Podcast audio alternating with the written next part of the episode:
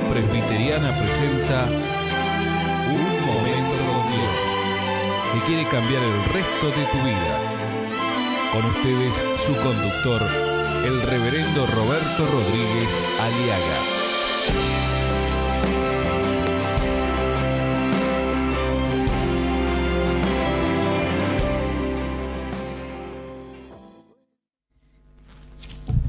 Y sabemos, más sabemos. Y sabemos. ¿Cómo no vamos a saber? Esta palabra y sabemos constituye la certeza de una persona que tiene su vida en las manos de Dios. Yo le quiero preguntar a mi amigo, ¿tiene usted la certeza de que usted pase lo que pase o haya pasado, todas esas cosas sirven para vuestro bien? ¿Está usted seguro de lo que de que su vida le pertenece a Dios? Y lo que pase ahora o pase mañana, todo está bajo el control de Dios y que Dios sabe lo que hace con su vida. Y sabemos que a los que aman a Dios, todas las cosas les ayudan a bien.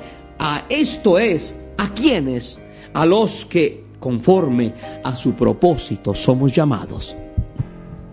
Y sabemos, esto significa que Dios dispone todas las cosas para nuestro bien.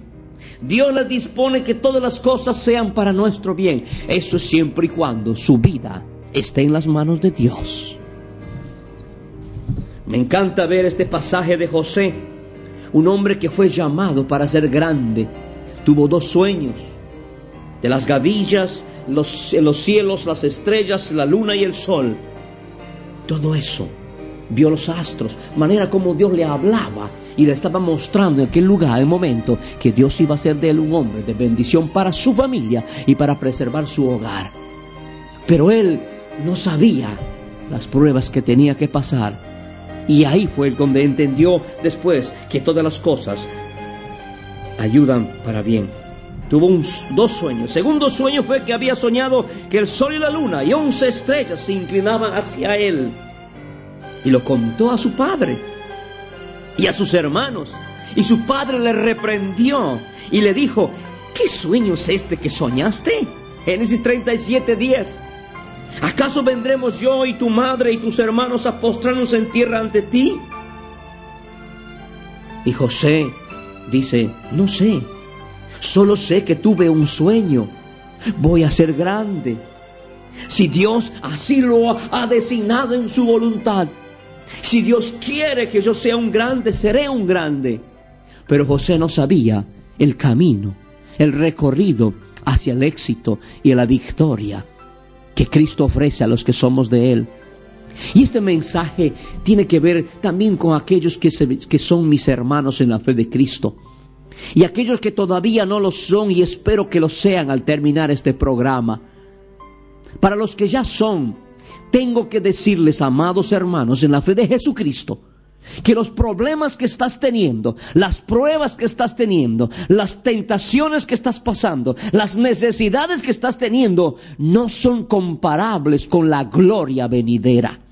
No desmayes, no te enojes contra Dios, no te amargues la vida, no aflojes, no abandones el camino del Señor, porque esas cosas que estás atravesando en esta misma noche, en esta misma mañana, en este mismo mediodía, no importa la hora en que estás escuchándome este programa, tengo que decirte que es para tu bien que Dios está detrás de todo esto, porque sabemos que los que amamos a Dios, todas las cosas nos ayudan a bien. Alabado sea el Señor.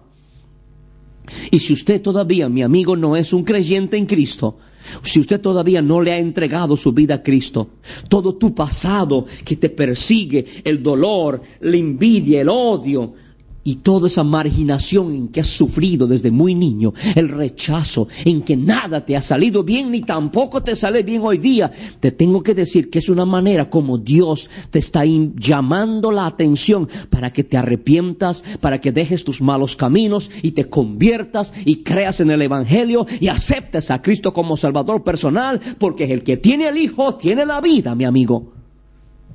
Alabado sea el Señor.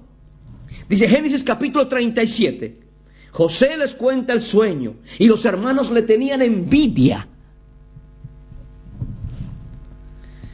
En el capítulo 37, 23, sucedió pues que cuando José llegó a sus hermanos a visitarlos, porque José era el que estaba siempre con ellos, era el último, casi el penúltimo de los hermanos el menospreciado, el con el con, el que no quería jugar, con él no querían eh, reír, con él no querían conversar, sí, y él siempre buscaba a los demás, los demás hermanos no le buscaban a él, él sufrió esa marginación familiar. ¿Cuántas personas sufren eso? Que no han tenido un hermano y una hermana con quien jugar alegremente y han ido a mendigar cariño de los hermanos, mendigando la compañía de los hermanos. ¿No le ha pasado a usted eso, mi amigo? ¿No es eso lo que le sigue a usted como una sombra oscura sobre su, su destino? ¿No es eso que le lleva siempre a mente que nadie le quiso a usted en su familia? ¿No es usted esa hija o ese hijo que nunca quisieron tener los padres? ¿No ha sentido usted esa frustración y esa marginación y esa falta de cariño y esa falta de amor en su hogar? Eso es lo que a usted le hace sentir en este mismo momento una persona miserable, indigente y una persona que no sirve y no vale para nada ni para nadie. Pero escúcheme, esas cosas que tú has pasado pueden cambiarse ese lamento en baile en este mismo momento si tu vida la entregas a Jesucristo. Porque Él es quien cambia, Él es quien transforma nuestros valles de lágrima en fuentes de gozo y de alegría. Él es quien cambia nuestra ropa, nuestro luto en, vestiduras de, de, fiesta y de alegría. Él es quien cambia el lamento en baile. Solo Jesucristo revierte todas las cosas. Si no haces eso, serás un eterno hombre, una eterna mujer que vivirás para siempre en esta vida y en la eternidad como una persona amargada y amargándote y amargando la vida de los demás. José era un hombre que sufría estas cosas. Le quitaron todo lo que tenía. En el versículo capítulo 37, versículo 23 dice, ellos quitaron a José su túnica, su túnica de colores que tenía sobre sí. Le quitaron los hermanos de envidia, los hermanos envidiosos, los hermanos que le odiaban, que lo menospreciaban, le quitaron lo que tenían, tuvieron abuso de autoridad y le quitaron todo. ¿Cuántos jóvenes, cuántas vidas hoy en día han, sufren, que han sufrido y siguen sufriendo la pérdida de todo lo que tienen? Nunca pueden tener nada, porque siempre hay quienes se los quitan. Le quitaron la túnica, le quitaron todo lo que tenía, pero José decía, Dios me llamó a ser grande. Él seguía creyendo en la visión, seguía mirando allá en aquel sueño que tenía, yo voy a ser grande. Y no solamente le quitaron lo que tenía, sino que lo echaron en la cisterna, dice. Le echaron una cisterna en una en un aljibe, lo tiraron allí al pozo pero la cisterna estaba vacía y no había en ella agua. Le quitaron lo que tenía, amenazaron su paz, lo encerraron sin salida. ¿Está usted encerrado sin poder salir, mi amigo, mi amiga? ¿Está usted en un callejón sin salida? O tal vez no es un callejón, tal vez usted está en un pozo profundo, en lodo cenagoso, donde usted no puede hacer pie. Te encuentras en un momento en que has tocado fondo en tu vida. Mi amigo, mi amiga, tengo que decirte que sabemos que los que aman a Dios, todas las cosas nos ayudan a bien. Y si Dios ha permitido hasta aquí que usted esté vivo o esté viva, aun cuando estés en ese pozo profundo donde ya tocaste fondo, tengo que decirte que Dios tiene un plan para ti y el plan para ti es que Él quiere que tú mires y levantes tus ojos y alzaré mis ojos a los montes. ¿De dónde vendrá mi socorro? Mi socorro viene de Jehová que hizo los cielos y la tierra. No dará tu pie al resbaladero ni se dormirá el que te guarda. Ven a Cristo Jesús. De nada te servirá repasarme en tu mente. De nada te servirá recordar tu pasado, mi amigo. De nada sirve si hoy, hoy que es el día de salvación, no vienes a Cristo Jesús. Acéptale a Cristo. No estés buscando más culpables. Busca a Jesús. Ábrele tu corazón a Cristo. Dile, Señor, he tocado fondo. He sufrido odio. He sufrido menosprecio de mi familia y de mis seres queridos. He sufrido envidias. Me quitaron todo lo que tenía. Amenazaron mi paz. Estoy encerrado o encerrada sin salida. En este momento, Señor Jesús, yo no tengo a nadie más. ¿A quién tengo yo en los cielos? sino a ti, y fuera de ti nada deseo en la tierra, mi Señor. Aleluya.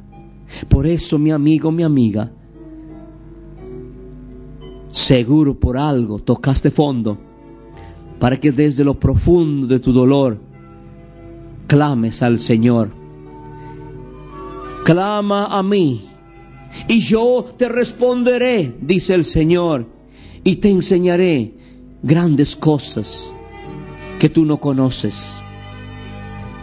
Ahí donde estás, si has tocado fondo, asegúrate de entregar tu vida a Cristo. Ábrele tu corazón. Dile Jesús, te acepto como mi Salvador, como el Señor de mi vida. Señor, he tocado fondo. Estoy hundido ya no tengo a nadie ni nada de qué aferrarme en esta vida. Lo único que tengo, mi Señor, es que acabo de oír que tú eres mi esperanza de gloria. Invócale a Jesús. Clama en el día de tu angustia. Invócame en el día de tu angustia, dice el Señor. Yo te libraré y tú me honrarás. Este pobre clamó y el Señor le oyó y le libró de todas sus aflicciones. Clama a mí y yo te responderé, dice el Señor. Porque todo aquel que invocare el nombre del Señor será salvo. Amigo, amiga, has tocado fondo no sabes, no puedes comprender, no sabes, no entiendes, tienes, no tienes ni seguridad, vives insegura, no sabes, no entiendes nada de lo que te pase. No importa, pero lo que sí debes entender y saber que Jesucristo es tu única esperanza de gloria. Ábrale tu corazón, entrégale tu dolor, confiésale tus pecados y acéptale como tu Salvador personal. Y ábrele tu corazón y dile, Señor Jesús, hundida, hundido estoy en el dolor, en el menosprecio, en el odio, en la envidia. Me han quitado todo lo que tengo. Encerrado estoy sin poder salir.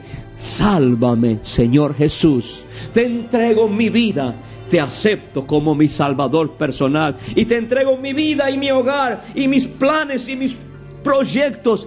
Y quiero que tú, Señor, cumplas tu propósito en mi vida desde ahora y para siempre. Amén. Aleluya. Alabado sea el Señor y que Dios te bendiga y te guarde y te fortalezca desde ahora y para siempre. Amén.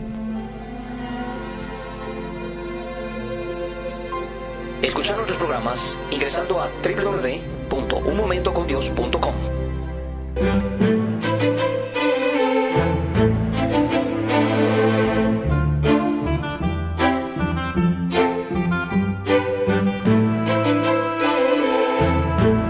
Esto ha sido Un Momento con Dios, presentado por la Iglesia Presbiteriana.